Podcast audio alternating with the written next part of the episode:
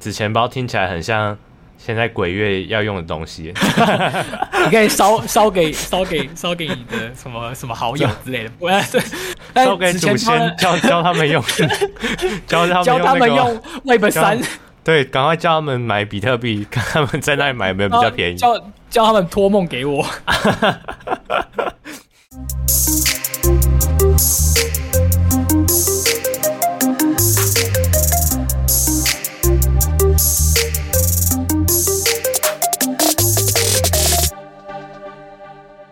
欢迎收听本集的区块链大小事，每周带你轻松聊区块链上有趣的事。好，我在想要怎么连接到我们的主题。好啦，那这个，那我直接来个硬道。在我们这个八月鬼门开的这个当下，在我们这个币圈上也出现了，在有一天的，在上周的凌晨八月三号的时候呢，突然就像是发生了鬼故事一样。就是我的手机疯狂被轰炸，就一大堆人就在讲说，哎、赶快去检查你的钱包是不是有被可能被骇客攻击啊，或什么的。那这个钱包它的它的声势非常浩大，然后甚至是基本上，如果你在币圈有比较资深一点，有这有比较就是有在有在稍微玩的，就是你如果不只玩以太坊，你有玩 Solana 链的话，你基本上就会用到这个钱包。然后，所以其实那时候人心惶惶，它的使用者的人数非常的多。那那一天呢，八月三号凌晨就收到，就是一就是早上一起来还没有很惊醒的时候，就看到一堆的那个就是新闻啊，或者是各种的这个网红啊，都在讲说赶快去检查你的钱包。那我就赶快马上吓醒，然后去检查自己的钱包。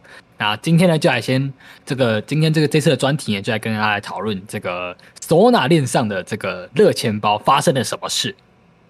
然后再来跟各位讲说，那要怎么避免这些事情？那其实就是要讲冷钱包啊。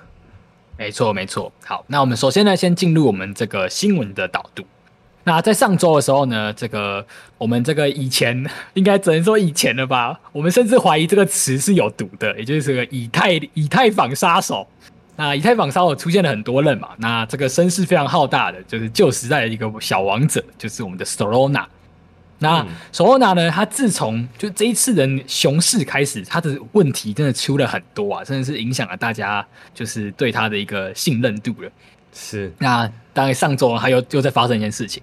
那它究竟发生哪些事情？我觉得就可以稍微提一下，就是 Solana 也经常发生了，就是可能它有宕机的问题啊，宕机可能就是它它会有一段时间，就是那个整条网络链都整条链都不能用，然后甚至已经老毛病了，对不对？甚至有人就说它就是。就是宕机链，然后它也很长，也很长，出现了一些可能骇客啊或治安的问题，然后也有很多可能诈骗的资金盘会在上面运作，然后就是问题甚至层出不穷啊。然后，但是在上一周，哎，应该上一周，这一周啊，应该说这一周呢，八月三号的时候呢，就就出了一个大包，就是 Solana 上面的。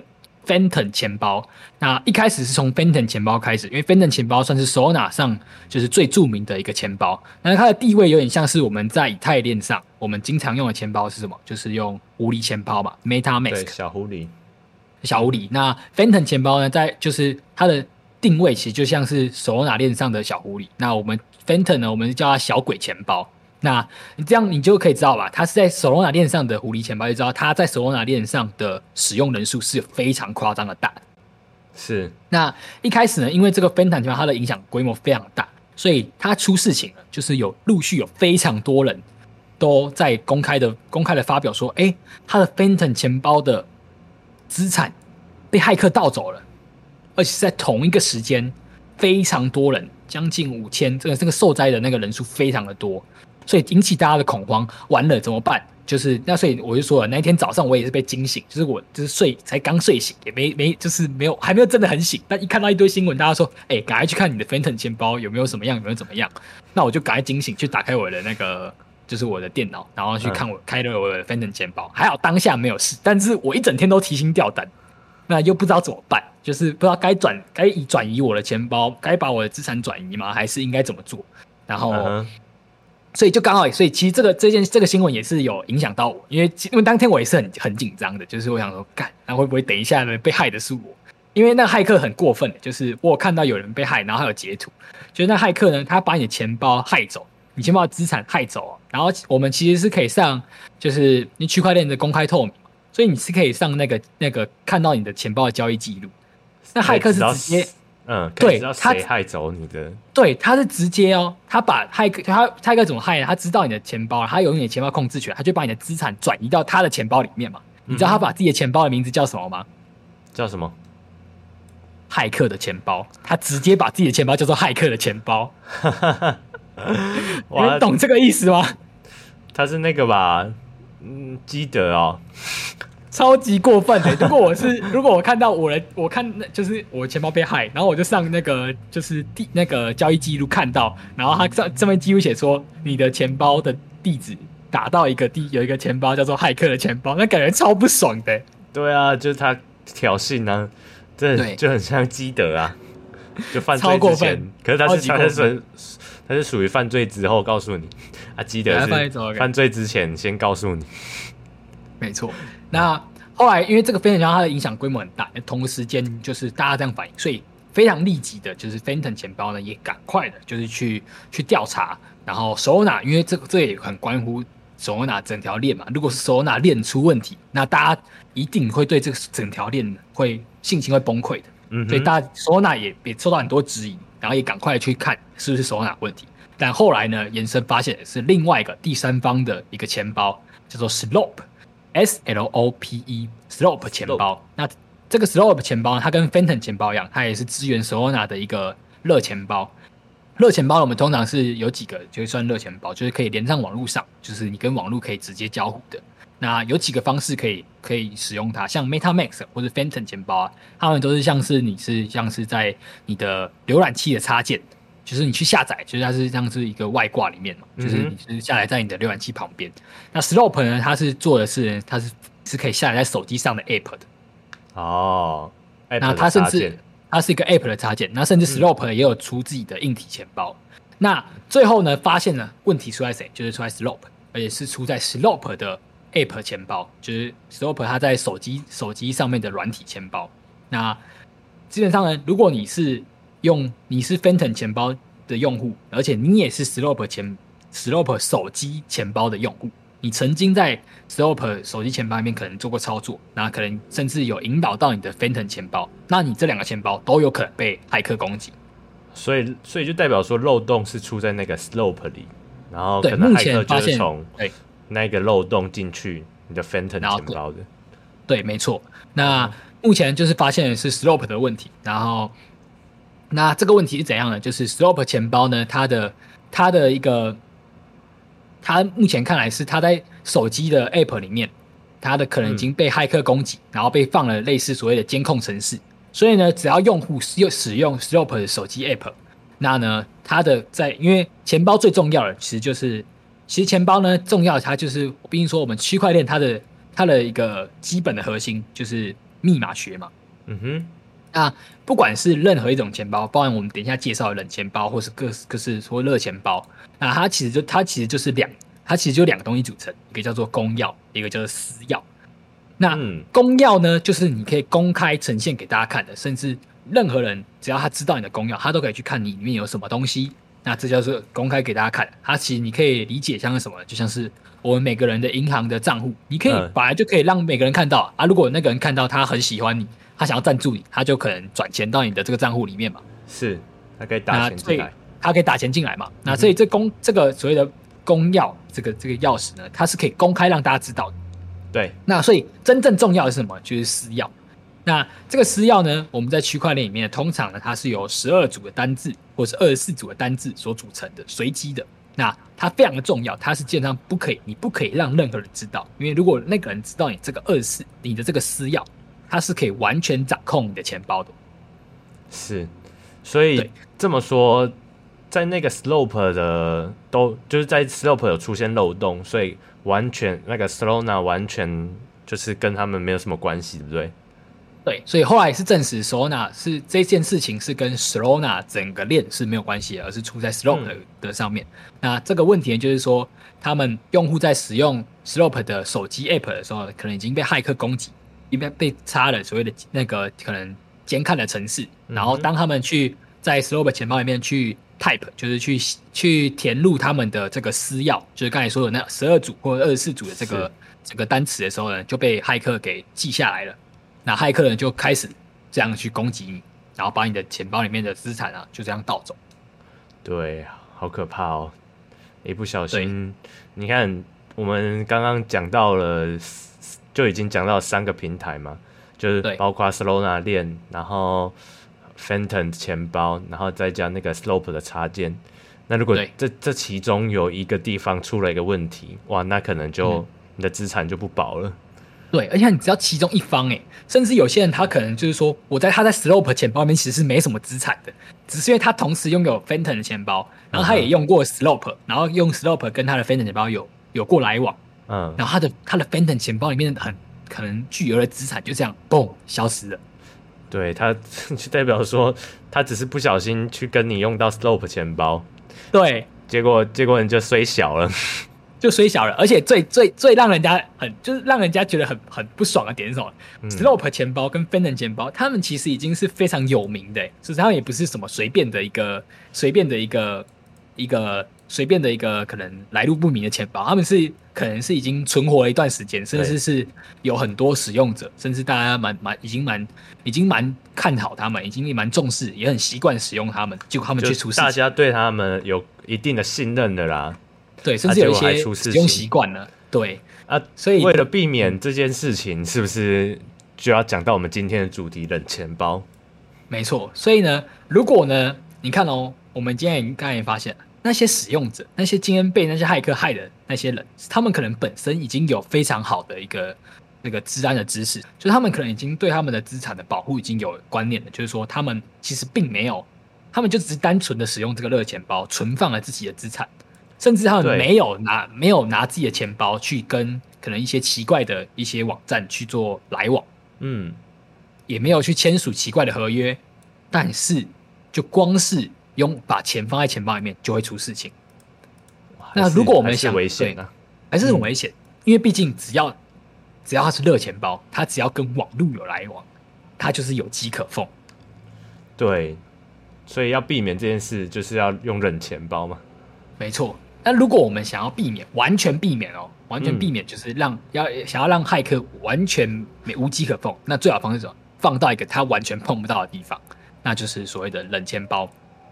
嗯哼，那我们今天这个专题呢，就延伸的重点，就在跟大家讲一下，哎，什么是冷钱包？那以及那我们冷钱包挑选的重点。那最后呢，我觉得是更可能对于我们来说是更重要的，也就是说，哎，像我们啊，像我其实也我也很明显知道我自己是什么咖了，就是说我们其实没有那么大量的资产。那嗯，其实叫我们去买冷钱包，因为这也是等一下挑选重点会讲到的，叫我们去买冷钱包，其实冷钱包也有它的成本。那可能我们光去买、啊、买那个冷钱包的的价格，就比我的比要存放的资产还要高了。那我当然不可能去买嘛。对。那如果我们处在一个哎、欸、去买冷钱包会花太多钱，但不用冷钱包，因为毕竟那些资产对我们来说可能也是很重要的一一小一个一个金额。那我们还是想要保护它嘛？那有什么方式？那这是今天会跟大家讲的，待会也会讲到的。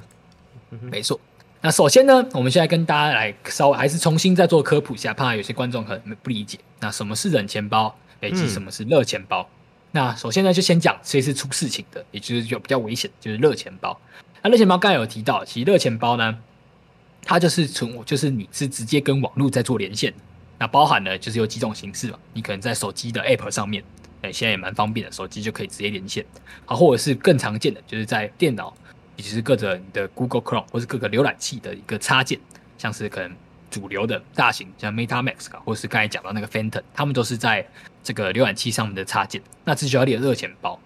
那热钱包它之所以叫热钱包，就是因为它是直接，就是你要有网络，你才可以去使用。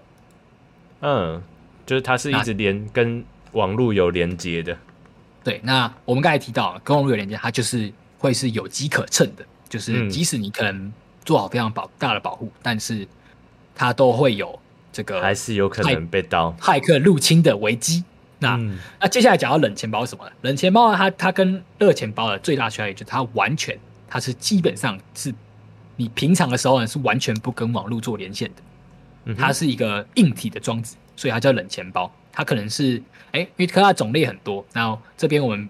没有去细讲，因为那个可能等到我们之后真的要挑选冷钱包的时候，我们再去做细讲。它可能是有几种方有有几种的样式，它可能是一个像是 USB 的插件，是，哎、欸，它通常都是实体的，就是 USB 的插件，哎、或者是什么呢？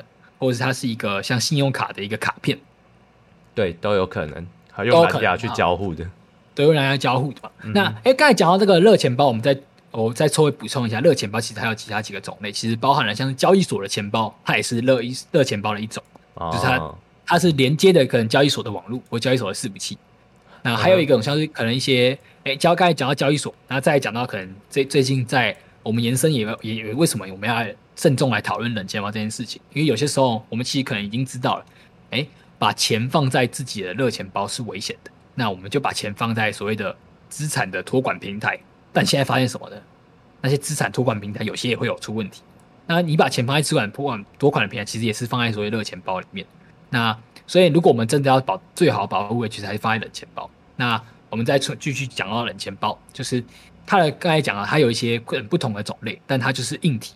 它可能是石油，它是有实体的，实体的存在，嗯，然后，然后呢，我们在做我们，所以它本身，它一般的情况下，它是不会跟网络去做连线，对，除非你要拿来，你要拿里面的币嘛，或者你要，对，你要拿里面的币，对，然后甚至你要拿里面的币啊，或是要或是要做交互的时候，它的安全性也是非常大的保护，你就只有在。嗯哎，你可能就是在把钱或是把里面的资产去做传送的这个步骤呢，是会跟是会跟网络连线，而且它就是一个步骤。你可能当下你那个步骤做完，就马上做你要的操作，然后就转回来，所以是这样是相对安全非常多的。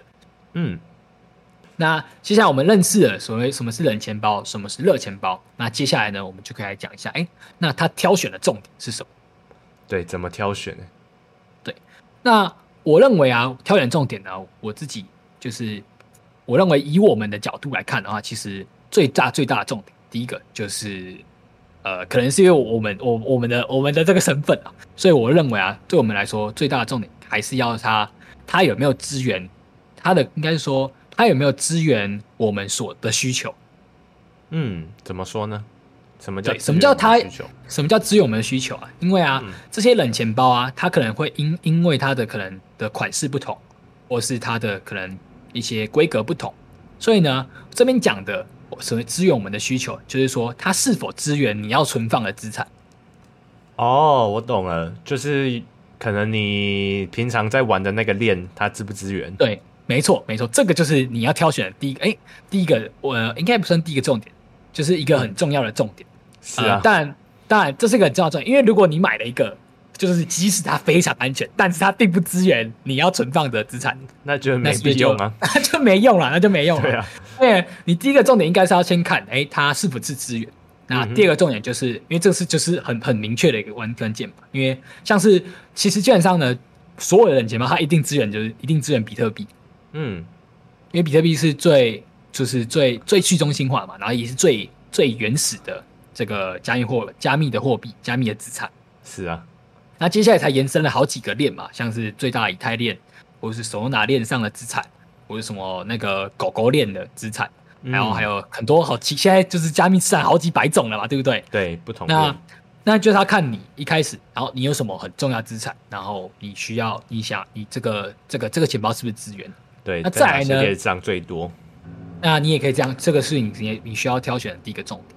那第二个重点就是要讲到，那这个，因为毕竟我这个重点也是我们本来就在要求的嘛，就是我们之所以要用它，就因为我们图它的什么，图它安全，安全的，对啊。所以第二个重点就是它安全的程度到哪里，就是这个安全级别，我我觉得应该是说，可能就包含了这个这个冷钱包它的背后的这个公司，是不是？哎，是不是一个足够大型，是不是让你足够可以信任的，包含了。也包含了这个这个，它是不是它的整个连接方式啊，以及它的整个储存的方式，是不是对你来说是足够安全？这个可能比较主观，因为这个可能每个人有自己的不同的要求，他可能看待每不同的这个背后的公司都有他不同的不同的可能筛选。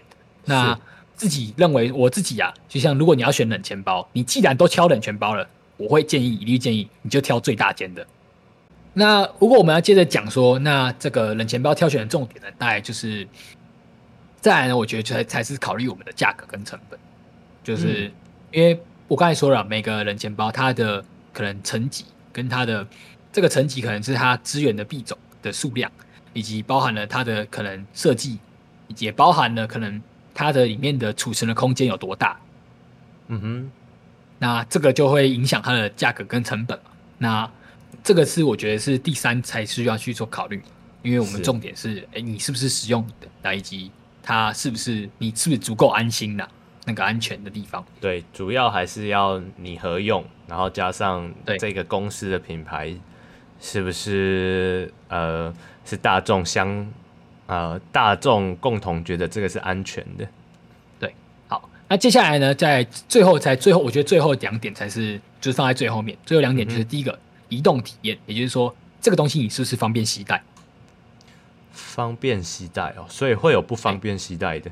对，会一定还是有啊。有些、有些、有些冷钱包，它的、它的、它的设计就是，你可能买了它，但你还要买一个，就是来，就是买一个，呃，就像有点像是你买了它，你买那个 USB，它那你要买一个专门就是给它、嗯、给它插的、给它连接的一个装置。哦那这样携带上面就比较不方便。那、uh huh. 最方便的可能就像是那个像一个信用卡的大小，或是像一个像一个 USB 大小，甚至你可以直接做成像项链一样挂在脖子上的。那这样就是移动体验最好。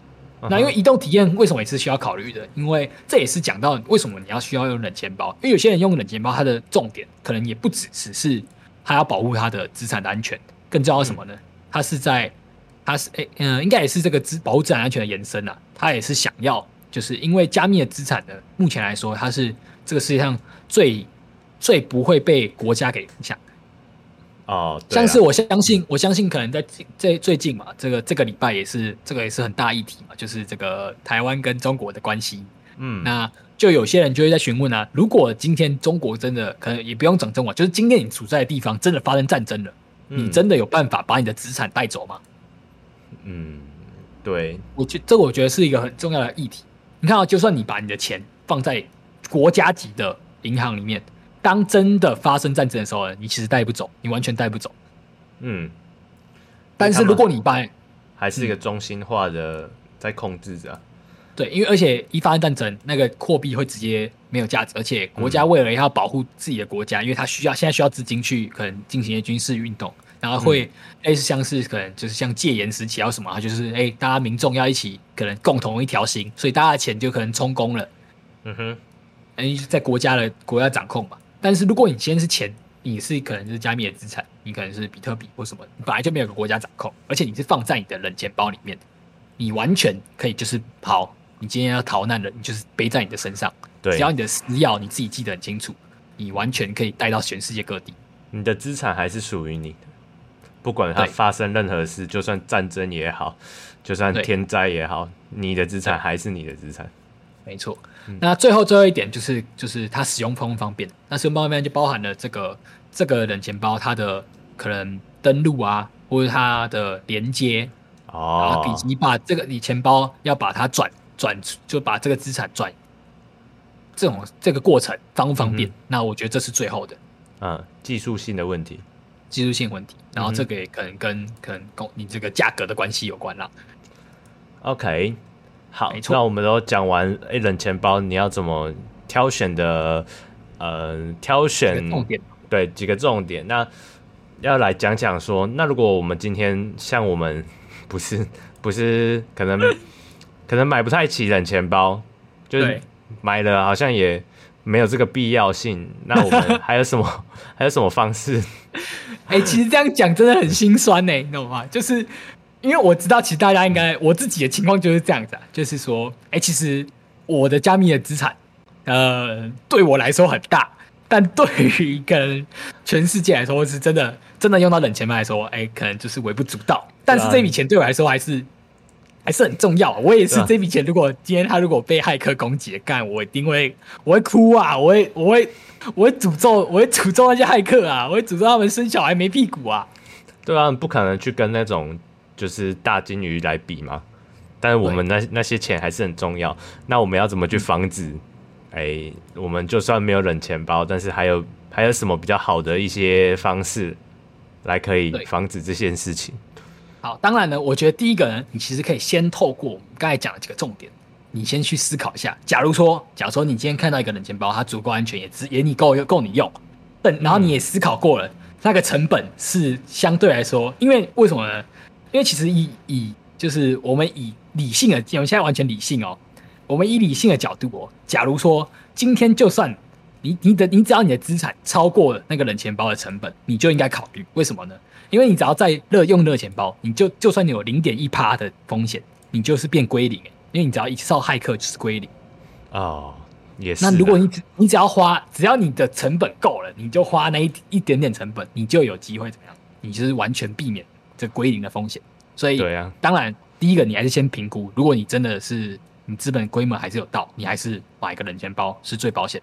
那我相信还是很多人像我们一样，那我们就来分享啊。以我我自己的角度，我的方法，没错，我就是买不起，所以赶快告诉我。啊，我也是啊，是我。好，那以我的方法，第一个呢，就是说，毕竟我们就是想要避免归零。那最大重点，你可能就要去思考这个。先先来讲一些心法上面，什么叫心法？就是你先思考一下，那如果今天归零真的是对你来说非常危险，那你可能就要避免大量的避免，甚至是非常大量哦。你要大量，就算你已经用热钱包了，但你也尽量大量的避免把你的资产去跟可能链上的一些项目去做互动，因为你在你只要把你只要因为跟链上的那些资产、那些项目啊或者那些协议互动，你就是一定要用热钱包，因为它是连在网络上的。是啊，那包含了那些 DeFi、NFT 或是各种协议，那他们就是存活在这个网络上，你就势必要用热钱包。那当然，我们很清楚嘛，因为我们会用 DeFi 啊，或是用那些协议，其实我们就是看中什么，它的可能的利率比较高，可能你在 DeFi 里面存钱，它可能给你很高的报酬，或是可能其他可能你的有吸引你的地方嘛。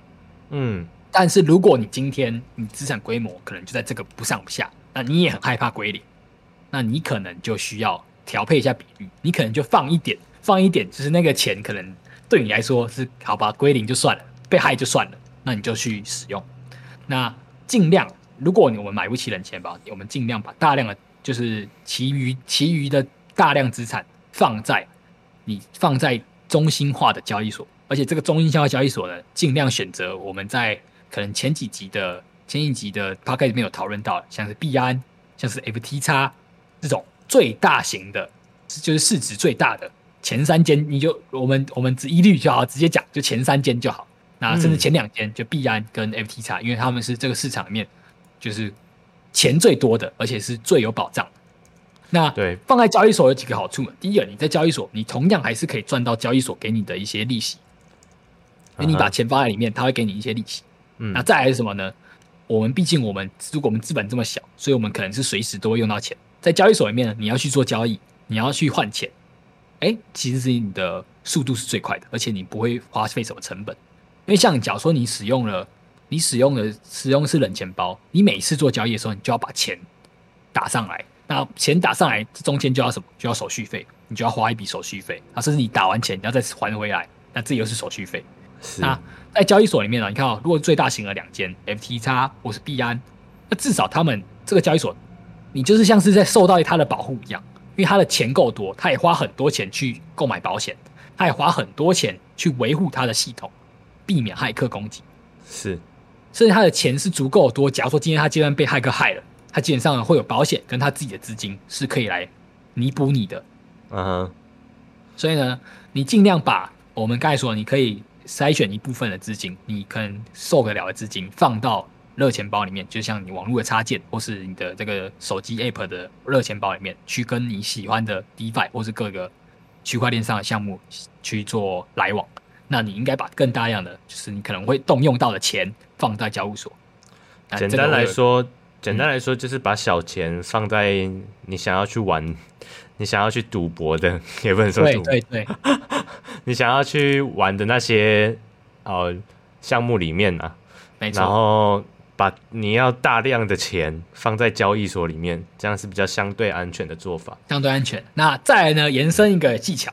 就是一个呃，我这边讲应该叫类冷钱包。什么叫类冷钱包呢？就是它接近的钱包，就是所谓的纸钱包。那其实纸钱包呢，它算它是一个完零成本的东西。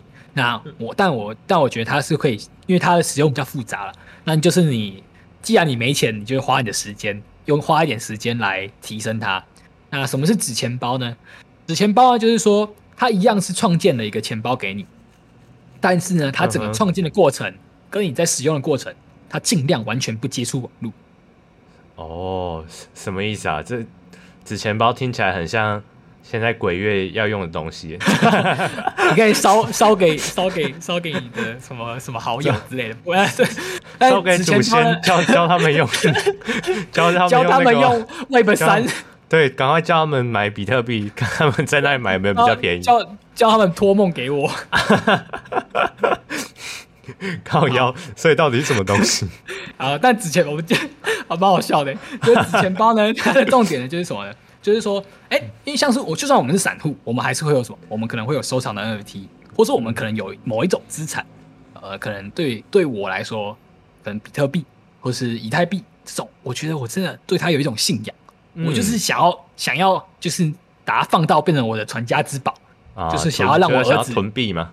对对对，然后是我不要，我现在这样可能几几年的打算都没有打算要去卖出它，嗯，但是我我买不起冷钱包，那我就用所谓的纸钱包。那纸钱包就是说，你可以上一个纸钱包的网站，嗯、那这个可能我们可以待会可以放在那个链接里面。那纸钱包的、嗯、纸钱包的网站呢，它就会你可以去选择，哎，你要的网路链，嗯，可能比特币的链啊，它它就很单一嘛，你就可能只能支援一个一个链而已，然后或是以太币的那个 ETH 的链。